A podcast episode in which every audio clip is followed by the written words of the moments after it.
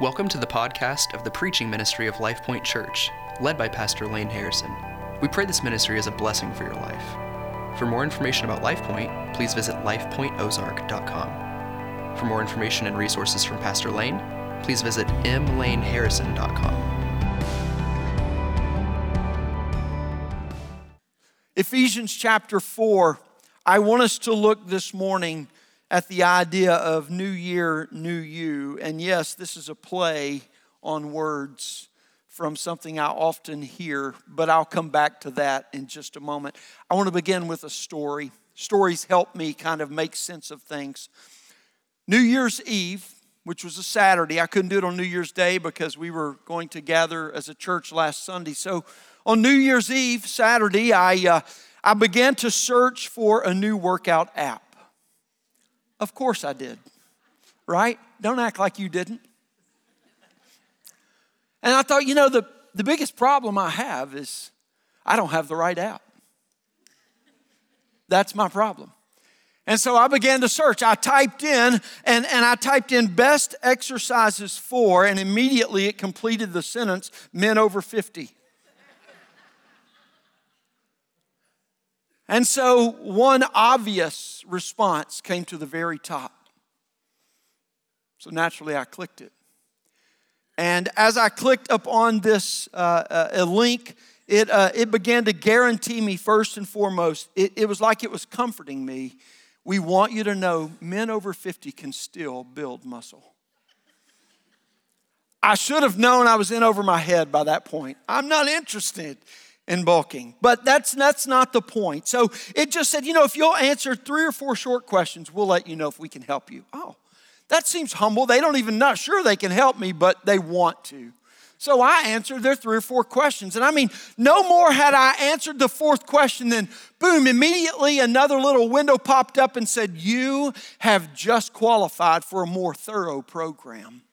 If you'll answer another three or four questions, we'll let you know if we're going to be able to help you. And so that's what I did. I thought, well, I mean, I don't want to boast, but I've qualified for a more thorough program. So I answered the questions and I, I, I, got through the, the fourth question there, and almost immediately again, upon clicking on the fourth question and my answer to it, another window popped up and this computing began to happen. You could see the graph was moving all around, the, the computer's working, I went, oh, here we go. The answer is within moments of arriving. And what it popped up was to tell me how long it would take me to reach my ideal weight. When it finished processing, May the 7th was the perfect date. And I thought, God, that seems a little odd. I, I didn't really want to lose that much weight. That seems a long time to wait. How about tomorrow? What can I get done tomorrow? And so I can get beyond it, you know? And after I read that, it said, but but it's possible that we could personalize your more thorough program for you. And you could do this quicker. Let's personalize it. Let's do it. Three or four more questions. What's it going to hurt, right? So I answered the three or four more questions, but I, as, as I began to enter into these questions, I got a little suspicious and, and, and I began to be a little cynical about it because what transpired next really had nothing to do with workout regimen, it had nothing to do with physical activity. It began to ask me what I kind of took as a I, was a little off put by it. It was more of a psychological eval uh, that carried out through therapeutic inquisition. I mean, it was nuts. It said, Do you ever eat when you feel happy? yeah, it's the best way to celebrate. Let's go eat, right? And then the next question asked me this do, do you look for food when you get bored? I absolutely do look for food when I get bored. I'm bored. What else is there to do? Do you eat to comfort when you're sad? And I grew up in the South. That was more important to eat for comfort than it was for sustenance. I'm done with this. I don't need this app. I don't need this condemnation in my life. I closed out and went and worked out. I'm done for the year. After all, my gym been there about two years, but it's still practically brand new.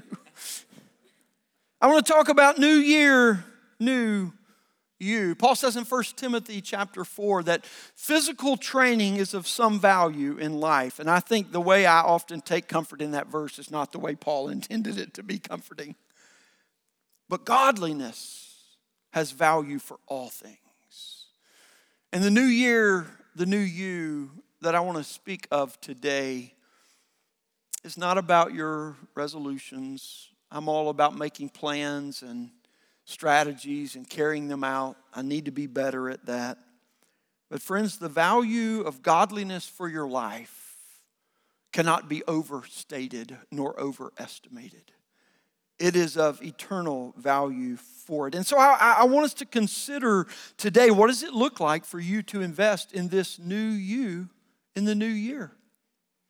And I want you to see this today that Jesus makes you a new creation to live by faith in his kingdom under his lordship for his glory now. That there is a new, the scripture teaches, that Jesus makes of you. Second Corinthians 5:17. That we are made a new creation. The old is gone, the new has come. And, and this is not a new that we are making, this is a new that he has made of us and is carrying out within us. Let's go to our text, chapter 4 of Ephesians. I'm going to begin reading in verse 17 and I'll read through verse 24 before we continue with the message. Now, this I say and testify in the Lord that you must no longer walk as the Gentiles do in the futility of their minds. They are darkened in their understanding, alienated from the life of God because of the ignorance that is in them due to their hardness of heart. They have become callous and have given themselves up to sensuality, greedy to practice every kind of impurity. But that is not the way you learned Christ, assuming that you have heard about him and were taught in him as the truth is in Jesus, to put off your old self, which belongs to your former manner of life and is corrupt through deceitful desires, and to be renewed in the spirit of your minds and to put on the new self, created after the likeness of God in true righteousness and holiness. May God bless the reading, the hearing, the understanding, and the obeying of His word today.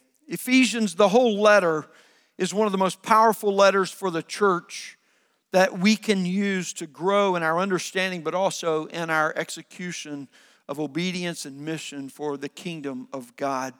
And in the first three chapters, Paul lays a, a doctrinal foundation, helping us understand who God is and what He's done for us in salvation and what He's done for us in recreating us as a new creation. Ephesians 2 tells us that we are the poiema of God, that, that His very craftsmanship has made us this beautiful masterpiece, and He is carrying out the good works of His divine will into the world through His people that He has made. Chapter 3 is this powerful exaltation of prayer, of strength and power in the love and the grace of God that it culminates with. And then when we come to chapter 4, Paul takes a turn as he does in his letters at the second half, and he begins to work out the practical implications and applications of what it means for us to know God in Christ Jesus and how it is that we are to live for God in this world. And when we come to verse 1, he establishes everything for our living under the lordship of Jesus Christ. Jesus is Lord of all, he says. Like he, he died on the cross and he descended into the depths of, of eternity, and there he conquered the only one who claimed to threaten him, but he conquered him finally and fully. And then he returned. He ascended back, and once he came from the empty or came from the grave and left the tomb empty and ascended into hell, he did everything that was needed to establish his kingdom and his lordship. He conquered death, he conquered hell, he conquered the grave, he conquered the evil one, and now he is at the right hand of the Father, ruling and reigning supremely, providentially, and perfectly over all things. This is the one who has made us new by faith in him, friends. And if you've been made new, if you're a Christian, if you're a follower of Jesus Christ because of grace and your trust in Jesus Christ that comes through the grace of God, He's speaking to you today. If you've never come to a point in your life where you've turned from your sins and you've asked the Lord to forgive you and to bring that new creation into you, the very invitation of God today is for you to do that very thing because He wants to make you new. And the new He makes, He never misses, it's never imperfect, and it's always eternal. The heart of God for you, friends, is to have life eternal with Him. That's what He wants to do for you today, and this will be true of you too. As Lord, verse 7 tells us in chapter 4, Jesus gives gifts to His people. I'm already liking this, right? And he not only gives gifts to his people, but he tells us how he wants us to use them. He tells us why we use them, that we might build the body, that we as the body are working, that each other might grow up into him who is the head, that we might mature in Jesus' likeness to this extent, to the measure of the stature of the fullness of Jesus Christ. Not a portion of Him, not a percentage of Him, but the fullness of Him, friends. That's one of the most challenging and encouraging phrases in the whole Bible to me because I know how much God's, uh, I know how much work God's got to do still in this heart. But what God starts, God finishes perfectly. Philippians tells us that. And so Jesus establishes that everything about the Christian life is built on this one confession Jesus is Lord. Jesus is Lord. At verse 17, now, Paul begins to turn our attention to practical instructions for how it is that Christ followers live under this lordship in Jesus' kingdom now. That, that eternal life, salvation in Jesus, is not something that we get put on pause for one day when it is life with God here now. And, and, and, looking towards eternity where our hope is anchored, but the reality of it is for here and now. And faith in Jesus, friends, produces a new you that leads to a new living that forms more Jesus in you. Theologically, we call this sanctification. It's the process of becoming more like Jesus. But if you study that word, sanctification in Scripture, it is already a completed truth in God's eyes. It's a done deal. It's a done deal, even though in this time for us, He's carrying us through that. You see, the new life under Jesus' lordship begins not with actions that are produced by the human will. If you just grit your teeth and exert a little more effort, you'll get there. That's not what we're talking about, friends. Rather, this life under Jesus' lordship is held by faith fueled convictions that form motivations for the glory of God within us that we might live that out in our life. What we hold to by faith, what we claim to believe by the gospel of Jesus Christ, is essential for how we live now. Let me say it another way that kind of confronts some of what we hear so often in contemporary Christianity. Doctrine matters. What you believe matters desperately because you're going to live what you believe. And where you won't live it out, you'll find what you really do believe instead. That's why this is so important for us, friends. What I want us to see in these few verses are three foundational convictions that, that each and every one of us who are following Jesus and, and want to see more Jesus in our life as the work of God within us. Three foundational convictions that establishes us under Jesus' lordship in our life. And I believe that's what Paul is presenting to us. Conviction number one is this verse 17 to 19 Christ followers no longer live according to worldly thinking.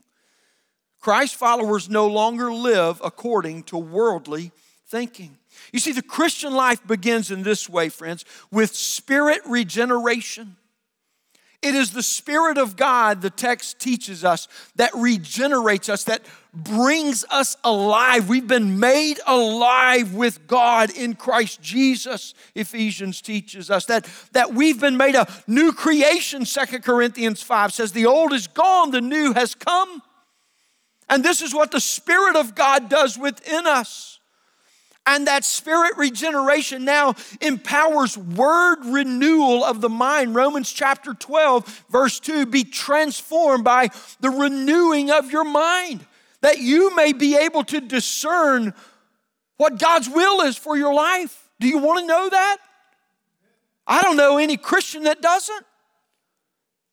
And that will is His good, His pleasing, and His perfect will. You see, friends, Christ followers live differently because we no longer think the way we did before the Holy Spirit regenerated us.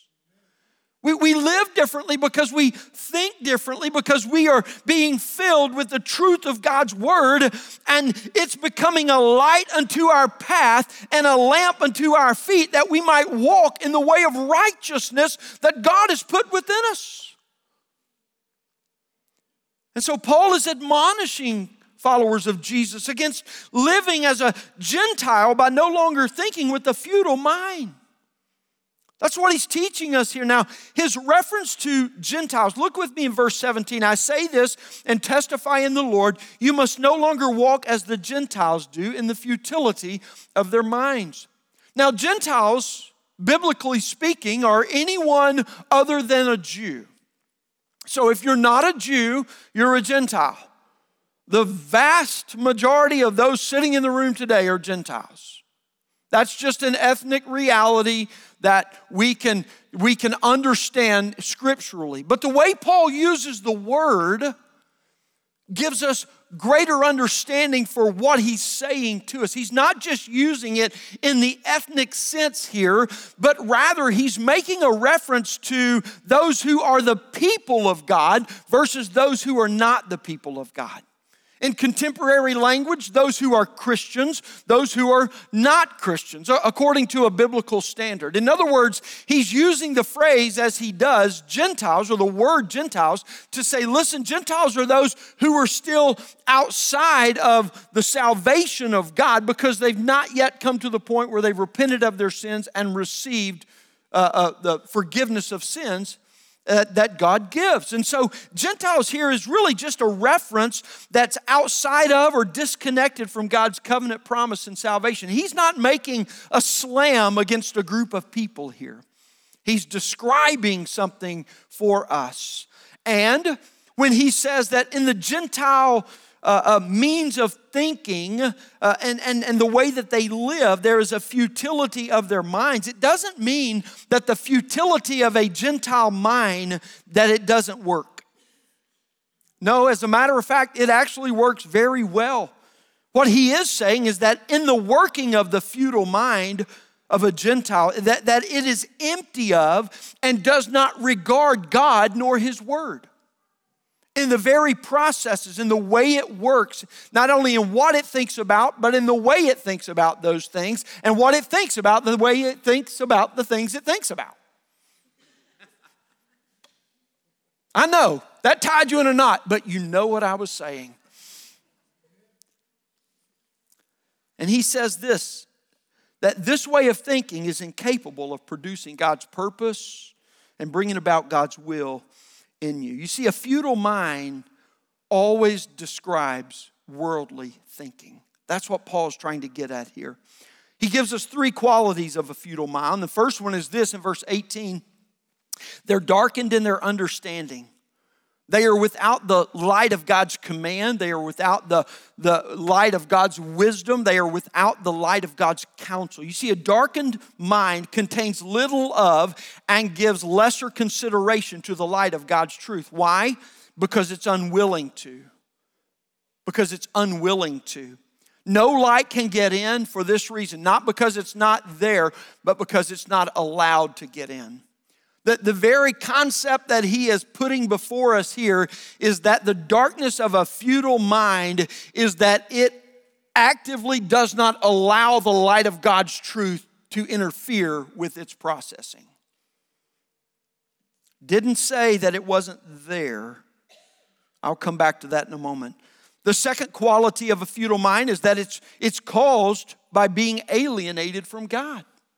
There's an alienation that takes place. Not only does darkness dominate their thinking, but the whole way and counsel of God's word simply becomes foreign to them. You want me to do what? Yeah, Do you even know what's going on? You ever had that response to a verse of scripture you've read, or a passage, or, or maybe a sermon you've heard? You go, what in the world? You know, it's, it's foreign. It's foreign. It's considered ill suited for their purposes. You might say, I know what God's word says, but God must not understand what I'm dealing with right now because I don't see how one relates to the other. That's futility in thinking. That's what Paul is teaching us here. Not only does darkness dominate their thinking, friends, it's considered ill suited for their purposes. And, and this creates an alienation, Paul says. Why? Because of ignorance. Because you, you openly uh, uh, say to God's word, not here, not now, not for this, not in that way, or I just don't like that, whatever it may be, or maybe you just don't consider it at all, but you go about your own way. And so there's an ignorance there. Again, this is not some kind of a negative slam, it's just identifying and describing the reality of what is. It, it's not present. That's what ignorance is. It's without, it's empty either from a complete absence or, or maybe from the intolerance that ignores by pretending not to know. And, and he says that this is caused by being alienated from God. That alienation becomes the product of a hard heart towards God, a lack of receptiveness because of pride, because of self trust, or hey, I got this. I don't, I don't need to worry about what God says. I, I'll, I'll take care and He'll be honored by what I offer. That's futile thinking, friends. Futile thinking. And then the third quality is this the darkness and the alienation creates a callousness towards God that's given over to sensuality, where a growing desire and greediness for more impurity exists. So, so Paul says this like, like the mind that is futile in its thinking is not just absent or intolerant, not allowing God's word in, but actually with its back turned towards God, it's more desirous of the things of the sensual nature than the things of God. Now, we often think of sensual nature in its worst extreme, and that's not wrong to think of more extreme acts or practices or habits, but I think we do that as a self protective measure. But Paul's not only including the more extreme acts, as a matter of fact, the most mundane and harmless acts that are absent of God's light and, and done without the desire of God's glory being at the center. Paul's addressing all of that here. Sensuality is anything that is self serving. Sensuality is anything that is self desirable. Sensuality is anything that has self at the center, that is selfish in its nature, no matter how common or mundane or extreme and perverse it may seem. It's all of that that Paul is addressing here. You're far more likely, friends, to neglect and dismiss God for common acceptable practices that everyone else is doing, but that in doing you deny God's power, you disregard His purpose, and you steal His glory for your life because everybody else is doing it. It must be okay. I don't see God striking anyone dead today. And that is as Gentile or futile in thinking as any dark perversion that you might be able to conceive. That's the argument Paul is setting forth here in this first conviction. Worldly thinking in any realm about any subject matter will never produce Christ likeness in you, but it will always alienate you from God. And hear me, cause callousness on your heart towards God. You know what callousness is, don't you? It's like when you, you have an injury and your body tries to self heal and what does it do? It, it creates all of that stuff around it. That's a technical medical term, that stuff that it creates. Did you know that stuff gets harder than the original tissue that was there in the first place? That's what they tell me. I'm not depending on my own knowledge there. That's callous towards God. Because there was an effort that was rejected and denied that got covered over by a new activity and you tried to self help, self heal, and it created a greater hardness towards God than you had before that. And this isn't a one time event, it's a daily occurrence over and over and over again. That's why alienation from God is such an issue. Let me try to flesh this out a little bit in an illustration. You can know what the Bible says and still miss it by the futility of your thinking. You, you may know, well, I, I know the Bible says that this is sin. And you know, some of the common arguments that we hear, sadly enough, even from pulpits today, is well, that's culturally conditioned. Yeah, because God's so concerned about what everybody else thinks of Him and you living in light of what their thoughts are about Him. I see that all throughout the scripture. Surely we can find one. Oh, maybe not. Another way that we do that is to go, well, I know what the Bible says, and, and the Bible says this is sin, but you know, I, I know people who've lived in that, and I don't really see it hurting their life that much. Seems to be working out for them. Maybe it would be okay for me too. You see, we, we have a knowledge of God, but we're not acknowledging God in that knowledge of God. It's creating a callousness or maybe you go, you know, I know the Bible says this is sin, but I also know that, that God loves me. And, and there's a verse in the Old Testament that says He'll give me the desires of my heart. At least half a verse that says that. and so you, you begin to process with the nuggets that you've heard or even you've read in the past instead of taking in the full counsel of God's word. Listen, friends, both of those may be true that God loves you, God does want the best for you. Those are both true, but, but here's where you can know that you've entered into futile thinking.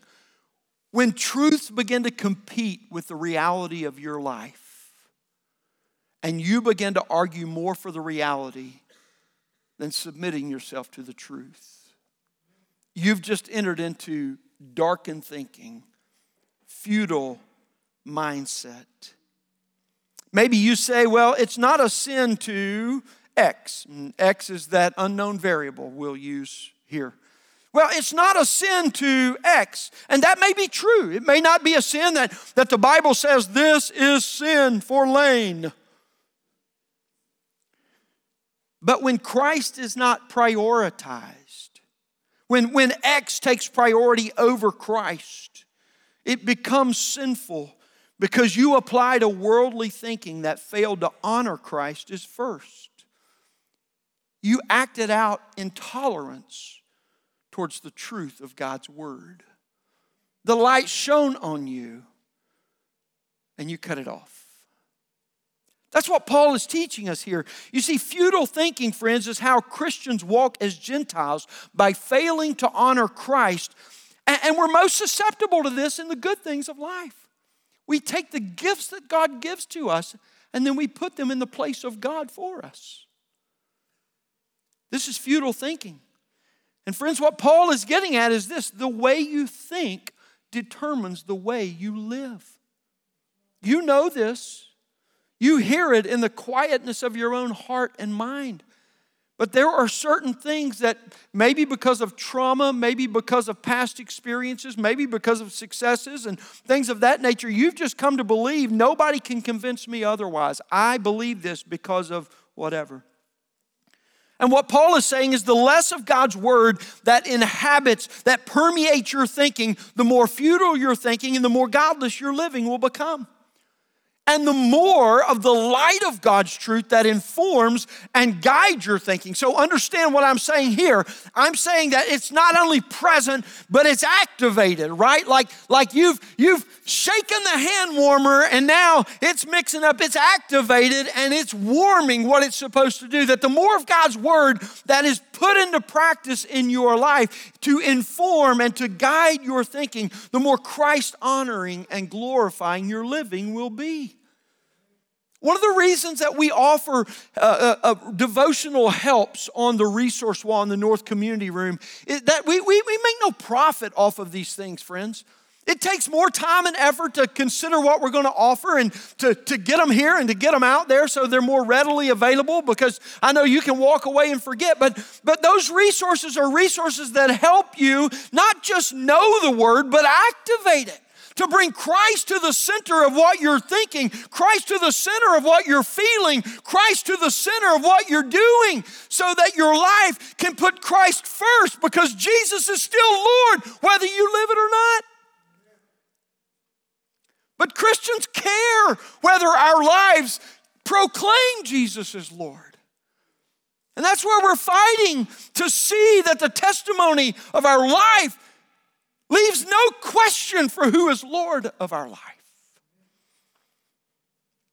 Are you thinking distinctively in Christ honoring ways, friends? Are you informed by, are you aligned with, and prioritized according to the whole counsel of God's Word?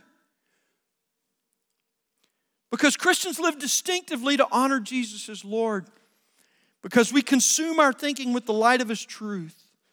And until you think distinctively of Jesus, you'll never live distinctively for Him as Lord. This is the first foundational conviction Paul provides. Christians no longer think according to worldly patterns, worldly thinking. And then when we get to verse 20, Paul says this, but, but, that's always a hard stop. Hard stop, turn, here we go. Paul says this, and here he begins to introduce a change of direction. But, verse 20, that is not the way you learned Christ. This is the second foundational conviction. The life of following Jesus Christ must be learned. Must be learned. I, am going to tell you what, after the heaviness of the first foundational conviction, I'm thankful for this one. Because it tells me this it's not performance, friends, it's a person. That it's not about what you produce for God, it's about the power of God producing His will in you. And that's what the life of following Jesus Christ is all about. It, it must be learned. Now, Paul goes on to say in verse 21 assuming that you've heard about him and were taught in him as the truth is in Jesus. What's he saying there? He's reminding us that there is a way to claim the name of Christ that has nothing to do with Christ. It's a self imposed willful action, or it's a religious submission to rules and to rituals whereby you think you're getting the promises of God, but God never promised those things through either of these.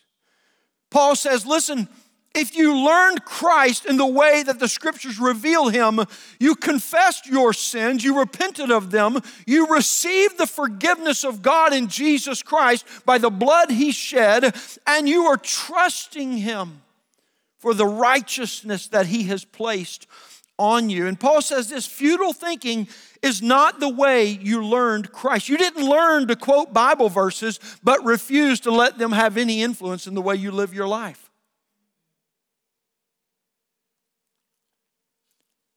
What did you learn? You learned to hear God's word. You learned to believe in Jesus and, and to trust, to live distinctively by what it is His word says, above and before what it is you practiced or you had already come to the conclusion to think. You see, learning to follow Jesus is the process of placing Him first in your life by a new way of thinking that produces a new way of living that demonstrates the new that He has made in you. And it centers on faith. Faith, friends, in Him. Many will say, you know, living the Christian life is so hard, and that's true, but not in the way we so often say that. The real challenge of the Christian life is not found in matters of difficult practices. I just can't quite do that. You know, that's beyond my capacity or beyond my capability. Rather, the real challenge of the Christian life is made hard because our hearts are so often hard towards God. You say, but Pastor, I love God. Friends, I didn't ask how you felt about Him. Our love for God is known by our obedience.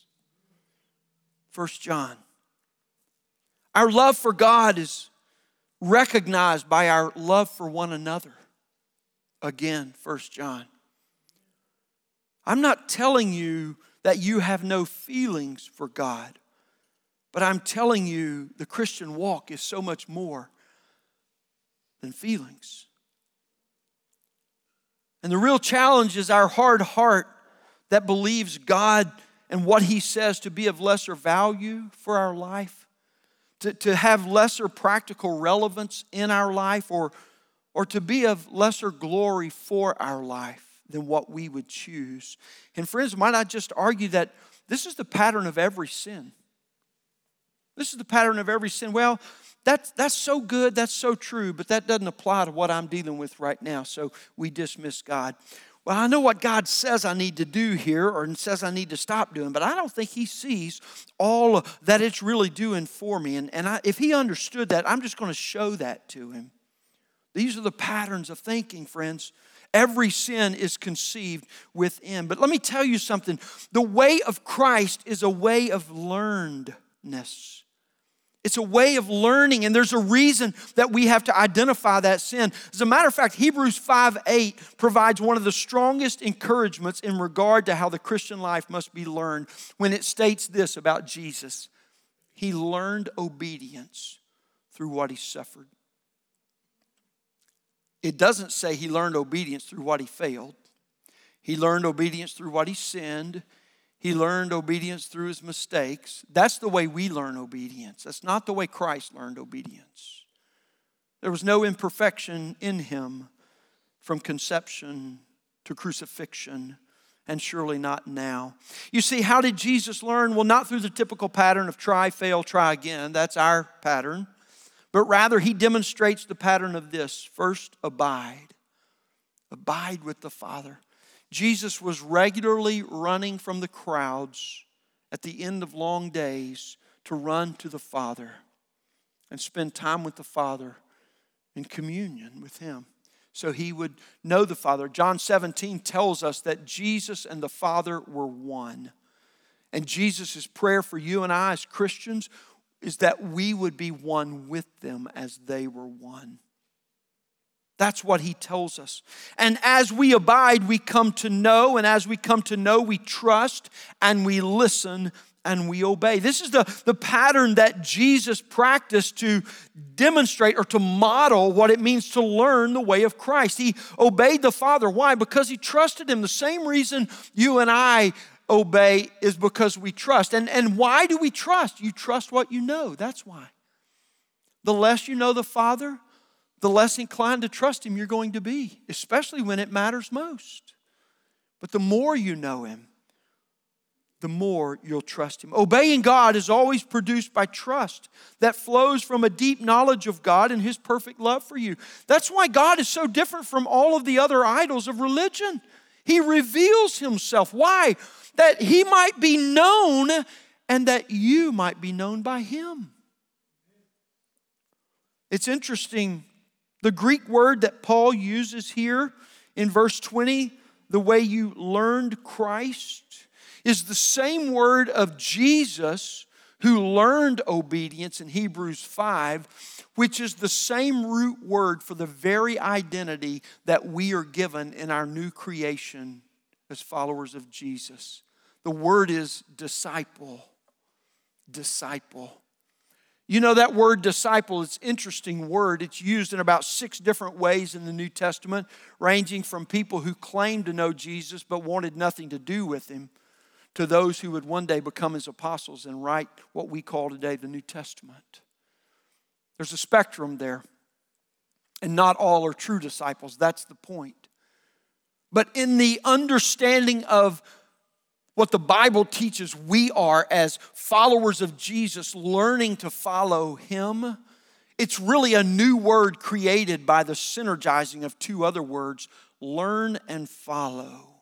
Learn and follow. And if you only learn, your head may explode from biblical knowledge, but you're not a true disciple of Jesus. You take all the classes ever offered in every church of all times, and it will no more make you a follower of Jesus according to the Bible. It should, but it won't. Why? Because you'll still be able to exercise futile thinking in the way you apply it to your life. Now, what's more popular with a lot of people in a Christian culture is the follow part. Instead of worrying about learning, they just, they just live out what they see other people that they think are Christians do or that they know are Christians or do. Well, I live like this. I, I learned to speak the lingo and the Christianese, and, and you know, I, I, I put the show on so they'll think that I am. And the person who ends up becoming most deceived is the own person who's exercising. You see, it's both and. Let me tell you this there's some of the most brilliant scholars in the world today who have mastered this as a literary work, and they have zero regard for Jesus as Lord. They're teaching in our universities, they're training young minds in the ways of religion, but they don't anymore claim to believe Jesus is Lord than anyone. I'm telling you, friends, there's got to be a new way, and Paul is saying there is. It's the way you learn Christ when you abide with Him and you grow close to know Him and you trust to follow Him. That's what this is all about. You will always default to futile thinking when Jesus stays only in your intellect but remains little in your heart. Learn first that you must know Him in order to trust Him. Where are you learning Christ in your life? Where are you learning Christ? You know, so often when people are reading the Bible, they, they stop when they get to a part they don't understand, which just a basic cross reference of passages or a little bit of commentary work would help them understand and just keep going past that road bump. But uh, often enough, they're like, eh, I don't get it today, I'll walk away. When they read something they don't like, or they read something that messes with them. I don't know if I agree with that. I don't know if I like that. You see, friends, when the Bible begins to confront you in your futile way of thinking, confront you in your sin, you're right at the precipice of the invitation for the greatest reality of transformation into righteousness that could be. God's about working in removing and putting away what should not be there and about putting more in of who He is in His righteousness. That's what this is all about. And there's two sure ways to recognize that you're not learning Christ is every time you have a, shall we say, spiritual victory, you take credit for it. Every time you have a temptation and you say no to it, you go, hmm, that was good. I did good there, right? And you may not say it that way. It may be a little more of a, you know, I'm going to be humble about this, but I rock that. You know, same thing, same thing. Every time you take credit for your victory over sin, you're exercising your own willpower and ability. You're not learning the way of Christ. Because with sin, we turn only to Christ and recognize if it doesn't bite me here, it will bite me there.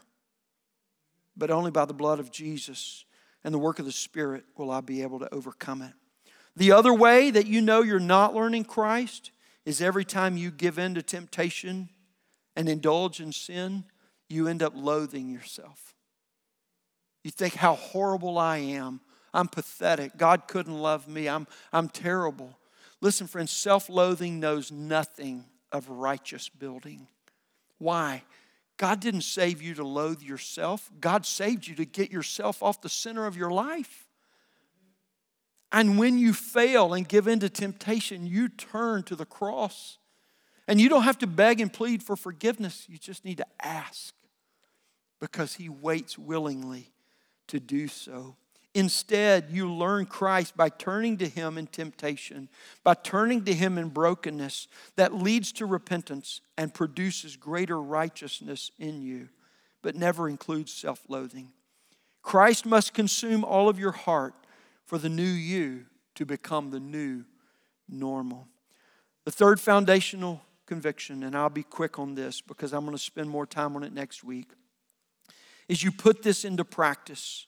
Christ followers live out the confession Jesus is Lord by a practical rhythm of repentance.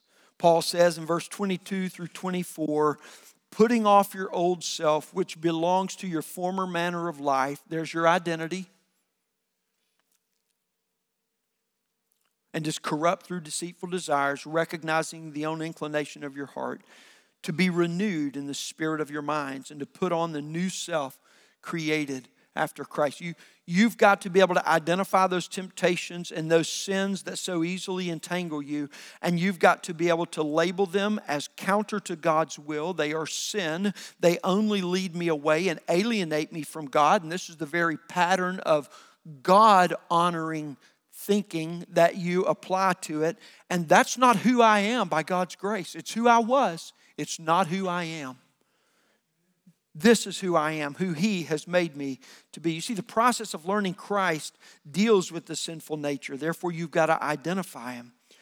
But He provides this working definition of putting that off and putting this on, putting that off and putting on Christ. It is a daily application by which we live in the eternal truth of the gospel of Jesus Christ.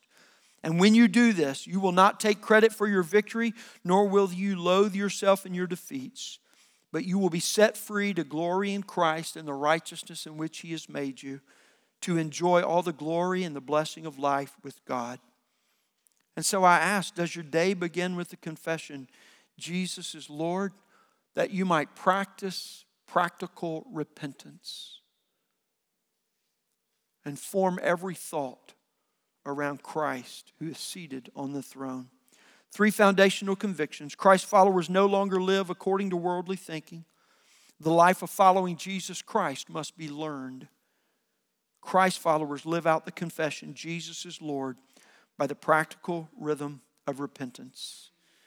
Jesus makes you a new creation to live by faith in his kingdom under his lordship for his glory. Now, let's pray. Father, we pray today that you would grant to us the grace that only you can show us by your Spirit, but a very clear picture of where we are standing. And Father, for those who are here today, who are in Christ, who are Christians, who've, who've repented of their sins, Lord, you will show to us today that we stand before you blameless, not because of who we are, but because of Christ and what he has done for us. And that is where we begin every day when we confess Jesus as Lord. Likely there are many in the room today who have never come to that point in their life where they've repented of their sin, where they've turned and received that forgiveness that you offer and the righteousness that you put in us that is yours alone. And Father, I pray today that they will hear the invitation and the work of your Spirit and they will ask very simply Jesus, forgive me of my sins. Teach me how to trust you and to walk with you in every way. And today, they'll become a follower of Jesus, who is Lord. If that's your heart's cry today, I want to invite you after this next song. I'll be here at the front. I'd love to pray with you. I'd love to encourage you. I'd love you help love to help you know what it means to be a follower of Jesus Christ. Christian, you're listening to the Spirit. If we can minister to you, pray for you, we'll be here for you as well. For now, let's stand. Let's respond to the Lord in singing.